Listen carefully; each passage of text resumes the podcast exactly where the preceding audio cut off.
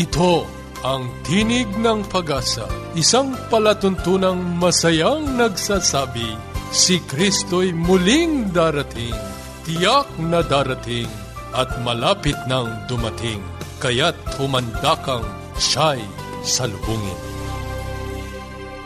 Kayo'y sumusubaybay sa Tinig ng Pag-asa, ang programang hatid sa inyo ng Adventist World Radio. Ito po si Joe Orbe Jr., ako po ay mananatiling kasama ninyo sa pagtatanghal dito pa rin sa inyong natatanging programa, Tinig ng Pag-asa. Samahan nyo kaming muli sa loob ng kalahating oras sa pagtuklas at pagtalakay ng mga sipi ng pag-asa mula sa aklat ng buhay. Maligayang araw po sa inyong lahat, aming mga taga-subaybay. Nais po naming batiin ang ilan sa mga sumusunod na tagapakinig po natin. Mula po sa Texter 0935-854-7727. Sa hindi nagpakilalang pangalan, ganun pa man kami nagpapasalamat na patuloy ninyong sinusubaybayan sa matagal ng panahon ang ating pong programa. Mangyari lamang po mga kaibigan na inyo pong i-text ang inyong kompletong pangalan at tirahan upang nang sa ganon ay masubaybayan po namin ang inyo pong mga pag-aaral. Meron din pong nakikinig sa labas po ng Pilipinas sa pamagitan po ng internet. Kaya po makakaasa kayo kapatid na prosely na si Homer Aguilar mula sa Riyadh ay amin pong idadalangin at siya po'y magiging bahagi ng aming mga kahilingan sa ating Panginoon. Mayroon pong ilang mga katanungan na dumadating po sa amin na ito po'y natalakay na po namin ng mga nakalipas na panahon. Mas makabubuti po na ibigay ninyo sa amin ang inyong kompletong pangalan at tirahan upang maipadala po namin ang mga babasahin na maari pong makatulong sa mga tinalakay na po naming mga paksa tungkol po sa inyong mga tanong. Sa amin pong mga numero, Globe 0915-571-9957. At gayon din po sa aming smart number, 0920-207-7861. Sa ating pong talakayang pangkalusugan, pag-aaralan po natin ang osteoarthritis.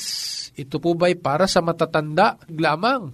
No? Lahat pong yan, kasama nating muli si Sister Joy Orbe. Sa ating pong pag-aaral ng kasulatan, ipagpapatuloy po natin ang ating pag-aaral tungkol po sa panalangin itinuro ng ating Panginoon na maaari po nating tularan.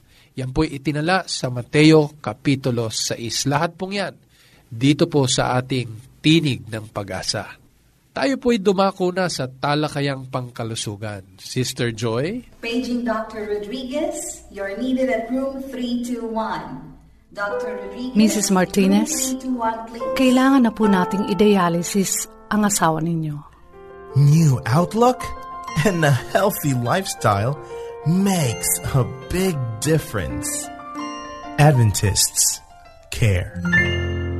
Sa araw na ito, tatalakayin naman natin ang tungkol sa osteoarthritis, isang uri ng karamdaman mula sa kasukasuan at kalitiran. Ito ay dulot ng pagkaupod at pagkagasgas ng ating mga litid na siyang nagpapadula sa ating mga buto. Ang ating litid o cartilage ay siyang nagsisilbing pampalambot sa ating mga buto upang ito ay malayang makakilos ayon sa ating galaw. Habang tumatagal, ito'y nagagasgas at gumagaspang na nagdudulot ng pagdidikit ng buto sa buto na siya namang sanhi ng pananakit na sinasabi nating arthritis o karamdaman sa buto. Ito ay madalas na umaapekto sa mga buto ng tuhod, balakang, kamay, leeg at parting ibaba ng ating likuran o balakang. Walang lunas ang karamdamang ito at lalo pang nagiging malala sa paglipas ng panahon habang nagkakaedad. Samantalang, maaari naman natin itong malunasan sa pamamagitan ng paggawa ng mga bagay-bagay na siya rin mismong ehersisyo para dito. Matutunan na rin natin itong remedyohan habang tumatagal. Maging aktibo lamang sa gawain upang di ito masyadong maramdaman. Ang simptomas po ng osteoarthritis ay lumalala na siyang nagdudulot ng pagkasira dito. Isa sa mga ito ay ang pananakit sa parting lalong nagagamit at naapektuhan. Ito ay lumalambot kapag pinipisil. Pamamanhid, paninigas o pangangalay naman ito kapag bagong gising at kawalan ng lakas upang ito ay igalaw nakakaramdam din ito ng pakiramdam na pagkainit kapag ito ay ikinikilos. At dahil na rin sa madalas na paggamit nito unang paa natin, lalo pa itong lumalala sa paglipas ng panahon na siya na rin nagdudulot ng kawalan ng abilidad na gumawa ng pang-araw-araw na gawain. Kapag ang isang tao ay nagkaroon ng pananakit ng kasukasuan, siya ay inirerekomendang kumonsulta sa doktor upang sumailalim sa X-ray laboratory. Makikitang ang mga buto ay umiikli at nawawalan po sila ng espasyo ang bawat litid na nagdudulot naman ng pagliit ng buto at lalong nagpapahirap at gumagasgas sa ating balat. Ang dahilan po ng osteoarthritis ay sanhi na rin ng ating pagtanda. Nagdudulot din ito ng panghihina. Isa rin sa dahilan ng ating timbang na siya ring sanhi ng paggagasgas nito sa matindi kasing bigat, ito ay napipilitan hanggang sa ito ay nagdidikit at kumikitid. Isa pa rin sa mga nagpapasimula nito ang mga pamamaga ng ating buto, dulot ng mga impeksyon na nakakapaligid sa ating mga buto. Bukod po sa paggamot, ang mga doktor ay nagbibigay din ng regular na programa ng exercise para makatulong sa pagpapalakas ng muscles na nakakapaligid sa apektadong bahagi ng buto. Ito ay nakakatulong para mabawasan ang pananakit. Nakakatulong din ito upang malaman ng isang taong meron din kung ano ang mas komportabling gawain para sa kanila sa ganitong kalagayan. Isa sa halimbawa nito ang pag-upo habang ikaw ay naliligo upang hindi na madagdagan ng pananakit ng tuhod na naliligong nakatayo para sa mga may edad na. O kaya naman ay gumamit ng splint o brace na nagpapanatiling mas stabilize yung posisyon kapag ang isang tao ay nakatayo kaya masuportahan ang kanyang galaw at maiwasan na maari siyang matumba kapag masakit. Kapag ang iyong osteoarthritis ay lumalala na at ang mga reseta ng gamot ng doktor ay hindi na tumatalab, at ikaw naman ay mapalad na nakatira sa lugar na may makabagong teknolohiya, maaring i-recommend din ng doktor na operahan na at palitan ang iyong mga joints. Papalitan ito ng plastic o metal. Tatanggalin ang iyong nasisirang parte ng buto at papalitan ng mas makinis. Ang mas kilalang operasyon at pagpapalit ng joints ay ang nasa areas ng balakang at ng tuhod. Ito ay tumatagal hanggang 20 years na nakikip up nila itong operation. At manunumbalik na ang iyong sigla, tatag sa paggawa ng dati mong gawain na walang anumang sakit kasi nga na-fix na siya ng operation. Narito muli ang mga paraan kapag nararamdaman mo ang pananakit sa kasukasuan. Una, pahinga lang ng 12 to 24 hours. Tapos pangalawa, humanap ng gawain na hindi nagdudulot ng pananakit sa bahaging apektado. At kapag hindi maiwasan itong gamitin, pahingain 10 minutes every hour para makabawi ka uli sa sunod mong gawain. Pangatlo, huwag kalimutan magkaroon ng regular exercise tulad ng paglalakad, pwede rin magbisikleta, o pinakamainam kung marunong kayo maglangoy, magandang exercise yon.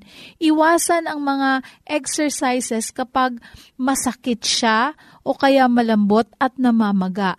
Ang ehersesyo ay nagdadagdag ng lakas sa ating mga muscles. Ito rin ay nakakapagpagaan, kaya nababawasan yung sobrang timbang na nagdudulot din ng pagagasgas ng buto. Sumangguni po sa inyong mga doktor, yun ang pang-apat nating tandaan dahil nakakatulong sila na mag-suggest ng ways na mabawasan ang ating timbang.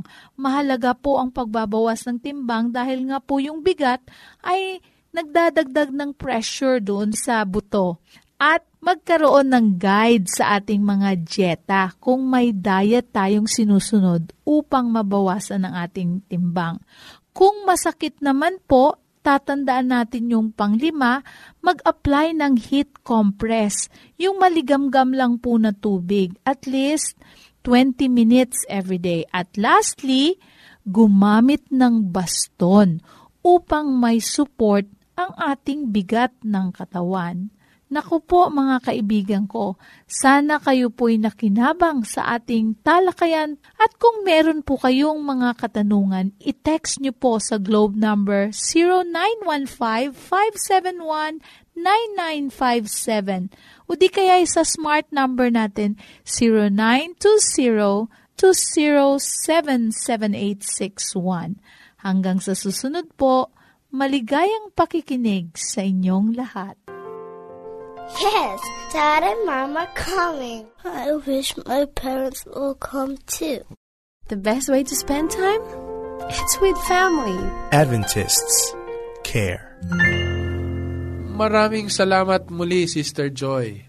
Tayo'y dadako na po sa ating pag-aaral ng banal na kasulatan at sa ating pong mga tagasunod, sa mga nakalipas na sanlinggo ay pinasimulan po namin ang isang paksa na kapanapanabik na masundan sa banal na kasulatan na itinala sa Mateo Kapitulo 6. At ito po ang panalangin ng ating Panginoong Hesus na bagamat mabuting sa uluhin ay hindi naman itinuturo na ito lamang ang maging paraan ng ating pananalangin. Kundi batay dito, itinuturo ng ating Panginoong Hesus ang mga simulain na dapat po nating alalahanin upang lalong maging makabuluhan ang ating mga dalangin. Kasama nating muli si Sister Ruby Rodriguez. Magandang araw po, Pastor Orbe, at sa mga nakikinig po, patuloy po kayong makisama sa aming talakayan. Magriripaso tayong kaunti, Ruby, ano, doon sa ating pinag-aralan ng mga nakalipas na sanlinggo dito'y itinatag natin na ang panalangin itinala ng ating Panginoong Hesus sa Mateo 6 ay hindi isang dasal na dapat sa uluhin na paulit-ulit. Ano? Bagamat ito nga'y magandang masaulo natin, pero hindi lamang dito nakapaloob ang maaring bumukal sa ating puso sa ating Panginoon sa pamamahayag ng ating pakikipag-ugnayan sa Kanya. Katunayan, ang gusto nga ng Panginoon eh, bubukal talaga sa ating mga damdamin na katulad ng pakikipag-usap natin sa isang matalik na kaibigan. No? Inihambing din natin itong panalangin ng ating Panginoong Hesus sa kanyang kautusan. Kung maalala mo, Ruby, yung sampung utos, eh hinati sa dalawa. Yung naunang apat, no, ay tumutukoy sa ating pakikipagrelasyon sa ating Diyos, kung papaano niya ninanais na tayo'y maging malapit sa Kanya. At yun namang kasunod na kalahati mula ikaapat at hanggang ikasampu ay tumutukoy sa ating paraan ng pakikipag-ugnayan at nararapat na relasyon sa ating kapwa. Lahat ng ito ay sa diwa ng pag-ibig. Itong dalangin ng ating Panginoong Hesus sa Kapitulo 6 ng Mateo Ruby, eh gayon din na nahahati sa dalawa. Kapag ka ito po'y tinukoy ninyo, no, may mapapansin kayo, pitong mga kahilingan dito sa panalangin ng ating Panginoong Yesus. At nahati po sa dalawa itong pitong kahilingan sa panalangin niya. Ang unang tatlo ay tumutukoy ng ating pakikipag-ugnayan sa Panginoong Diyos, katulad ng sampung utos. At yung huli naman pong apat ay tumutukoy naman sa ating relasyon sa ating kapwa-tao. Kaya Ruby, yung mga unang kataga ano, ng panalangin ng ating Panginoong Hesus, eh, yun yung, di ba, yung Our Father which Opo, art in heaven. Tama po kayo. Yan. Our Father, who art in heaven, hallowed be thy name. Oo. Thy kingdom come, thy will be done. Yan. Kung mapapansin mo yan, ang tinutukoy dyan, yung Diyos Ama, doon sa Father, di ba? Apo. Pinag-aralan natin yan. Tapos, yung Thy Kingdom Come, eh, sino ba ang may kaharian sa pagka-Diyos? Ano? Ito yung darating at itatatag ang kanyang kaharian, ang anak ng ating Panginoong Diyos, ang ating Panginoong Yeso Kristo. No? At yun namang, uh, Thy will, be done. Yan. Eh, ang nagtuturo sa atin ng kalooban ng Panginoon ay ang banal na Espiritu. Kaya dyan makikita mo yung tatlong pagkakilanlan ng ating Diyos, nag-iisang Diyos. Sa unang bahagi ng panalangin, dyan natin inuukol ang ating pakikipag-ugnayan sa Diyos. Mas lalo natin siyang nakikilala, mas lalo nating nalalaman ang nararapat sa ating mga panalangin. Kaya natin tinukuyan, Ruby, kasi natapos na natin yung unang tatlo, ay tutukuyin na natin ngayon yung huling apat. No? At ang una dito, itong huling apat na ito ay mayroong kinalaman sa atin namang ugnayan o mga kahilingan tungkol sa ating kapwa. No? Ayan, tamang-tama po. Ang topic po natin ngayon ay yung Give Us This Day. Oo, Ruby. Alam mo, puno ito ng kahulugan, Ruby. Ano? Maikling sinabi ng ating Panginoon sa kanyang panalangin, pero malalim ang diwa nito, Ruby. Kung ganun po, Pastor, etong Give Us This Day, gaano po kahalagang maisama ito sa ating mga dasalin? May mahalagang mahalaga, Ruby, kasi katulad ng aking sinabi, no, ang mga katagang give us this day ay unang kahilingan sa panalangin na tumutukoy para sa ating kapwa. Yung salitang give, no, ay binalikan ko sa original na salin, no, ng Biblia. Sa salitang Grego ay didomi, no hindi ito yung karaniwang salita na bigyan mo kami. Ano? Bagamat sa ating mga Biblia, pagka ito'y binalikan mo sa wikang Tagalog, kung ito'y babasahin natin, ang salin po ay ibigay mo sa amin ngayon ang aming kakanin sa araw-araw. Eh, hindi po ganon kalalim ang pakahulugan ano, nung salitang ibigay mo sapagkat ang diwa nito sa orihinal na salin ay eh, yung ipagkaloob grant no?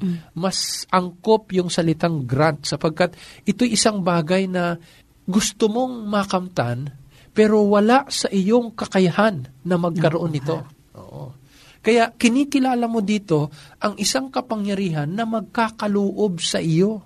Hindi mo po pwedeng papag-igihin para ikaw ay ma-qualify. Walang ganun eh. No? Kundi inaantay mo na ipagkaloob sa iyo sapagkat alam mo na wala kang magagawa.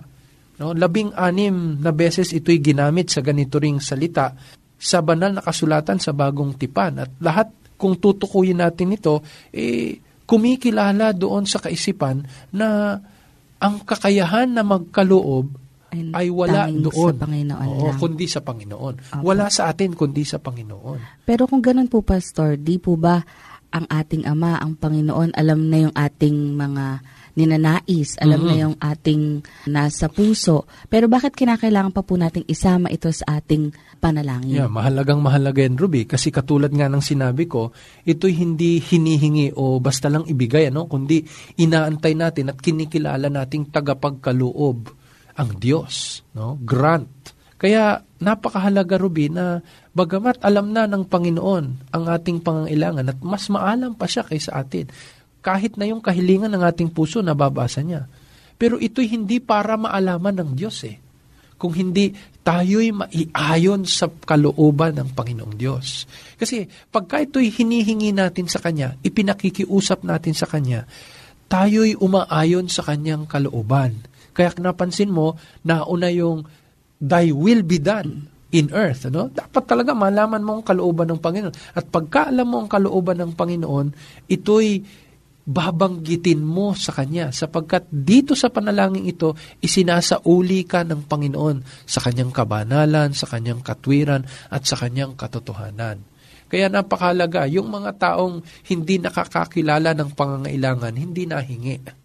Pero Pastor, hindi po ba parang kung halimbawa isasama ko po yan sa aking panalangin ngayong araw na to at sa susunod na ako'y mananalangin, isasama ko po yung ganong pattern din po. Hindi ho ba labis-labis naman po akong humihingi? Hindi ho ba masama rin humingi sa Panginoon ng sobra-sobra? Ah, alam mo, Ruby, ano, eh, ihahalin tulad natin yan sa isang ama eh. Sa lahat ng mga tagapakinig natin na nakaranas na maging ama, may mga anak. No? Kahit araw-araw nahingan ako ng mga anak ko. No? At ako'y may kakanyahang ipagkaloob, kaligayahan ko na ako'y hingan. No? Eh, hindi, hindi mananawa ang isang mabuting magulang na magkaloob sa kanyang minamahal na mga anak. Ang paghiling mo sa Panginoon ay hindi paghiling ng parang kasakiman na para sa iyong sarili, no? Kundi nais ng Panginoon na maipagkaloob sa iyo ang lahat ng kayamanan ng sangkalangitan na ikabubuti mo. Kaya nakakabuti sa atin yung humihiling tayo sa Panginoon na ipagkaloob ang kanyang kalooban sa atin sapagkat ina-affirm natin eh, no? na ang Diyos ang pinagmumula ng mga kabutihan sa ating buhay. At ninanais ng ating Panginoon yon. Kinalulugda ng Panginoon na yan ay maipagkaloob sa atin, katulad ng isang mabuting Ama. Kung ganun po, Pastor, sadyang napaka mapagbigay na ama ng ating Panginoon. Oo, At oo. kung sakali pong sa ating mga panalangin, e parati natin sasambitin yung linyang ito, hindi hubat po pwede na lang sana nating sabihin, Panginoon, kami po inyong turuan na mag-impok kaysa sa isasama po natin yung linyang ganito sa panalangin. Alam mo, Ruby, hindi ito linya por linya katulad nung pasimula pa natin pinag-aralan, kundi yung diwa. No? Maraming paraan na tayo'y makauugnay sa Panginoon sa panalangin na hinihiling natin na yung kanyang kalooban ay maganap sa atin. Kaya wag sana nating pakaisipin na mananawa ang Panginoon sa ating paghingi. Katunayan, ang sabi niya sa Mateo 7.7, no? Magsihingi kayo at kayo'y bibigyan. Magsihanap kayo at kayo'y makakasumpong. Magsituktok kayo at kayo'y bubuksan. Kita mo yan? Tatlong beses inulit. Yung magsihingi, magsihanap, magsituktok. Lahat ng ito eh patungkol sa Diyos. Walang panawa ang Panginoon sa pagkakaloob ng mga bubuting bagay sa atin. Sapagkat sabi niya, ang bawat humihingi ay tumatanggap at ang humahanap ay nakakasumpong at ang tumutuktok ay binubuksan. Kaya yun ang nais ng Panginoon sa atin na tayo'y makahingi sa Kanya upang nang sa ganon, hindi tayo makaisip na tayo'y mabubuhay sa ating ganang sarili lamang. Kasi pagka ganun ang nangyari, madali tayong makuha ng kaaway na mapalayo sa ating Panginoon. Pero pagka tayo'y nakasalig sa Kanya, tayo ay humihiling sa Kanya, no? nakikita natin na lalo tayong tumitibay sa ating pananalig sa ating Panginoong Diyos.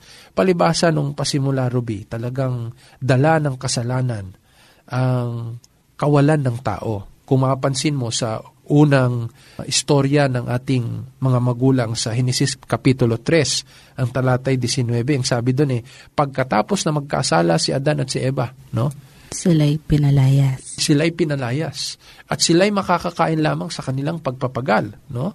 Sa pawis ng iyong mukha ay kakain ka ng tinapay hanggang sa ikaw ay mauwi sa lupa sapagkat diyan ka kinuha. Sapagkat ikaw ay alabok at sa alabok ka uuwi. Tamo? Nais ng Panginoon na ibalik tayo eh kung saan tayo nagmula. No? Gusto ng Panginoon na makilala natin na siya ang ating manlalalang. Siya ang lumikha sa atin. Na maliban tayo'y bumalik sa Kanya, eh, lalo tayong mapapahamak. Kaya inisip ng Panginoon na mas mabuti na sa pagpapapawis, sa pagpapagal, no, ay makakakilala tayo ng lalo nating pangangailangan sa ating Panginoong Diyos. Pero Ruby, titiyakin ko sa iyo, hindi tayo pababayaan ng Panginoon. Bagamat ito ang sumpa ng kasalanan sa atin, no? Hindi tayo pababayaan ng Panginoon. Ito ang patotoo, no?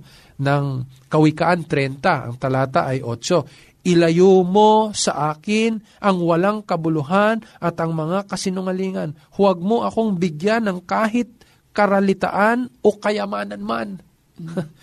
Kasi yung iba ay nakakalimot pagka Pag mayaman eh. opo. O linalapastangan naman ng Diyos pagka dukha, no?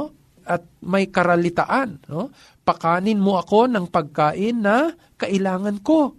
Baka ako'y mabusog at magkaila sa iyo. At magsabi, sino ang Panginoon? O baka ako'y maging dukha at magnakaw ako at gumamit ng paglapastangan sa pangalan ng aking Diyos. Kaya kita mo, Ruby, kung gaano kahalaga na tayo'y humihiling sa Panginoon, na tayo ay sumasamo sa Panginoon sa araw-araw, sapagkat doon natin makikita na ang Panginoon nagkakaloob sa atin. Hindi niya tayo pababayaan. No? Hindi sa kahirapan, baka isumpa ang Diyos. Hindi sa kayamanan, Kayamanan. baka makalimutan ng Diyos. Kundi araw-araw. Kaya pwede kang mag-impok, Ruby. No? Pero wag mong kaliligtaan. Maari mo lamang pag-impukan o panukalain ng bukas. Pero tanging sa araw na ito, maari kang mabuhay.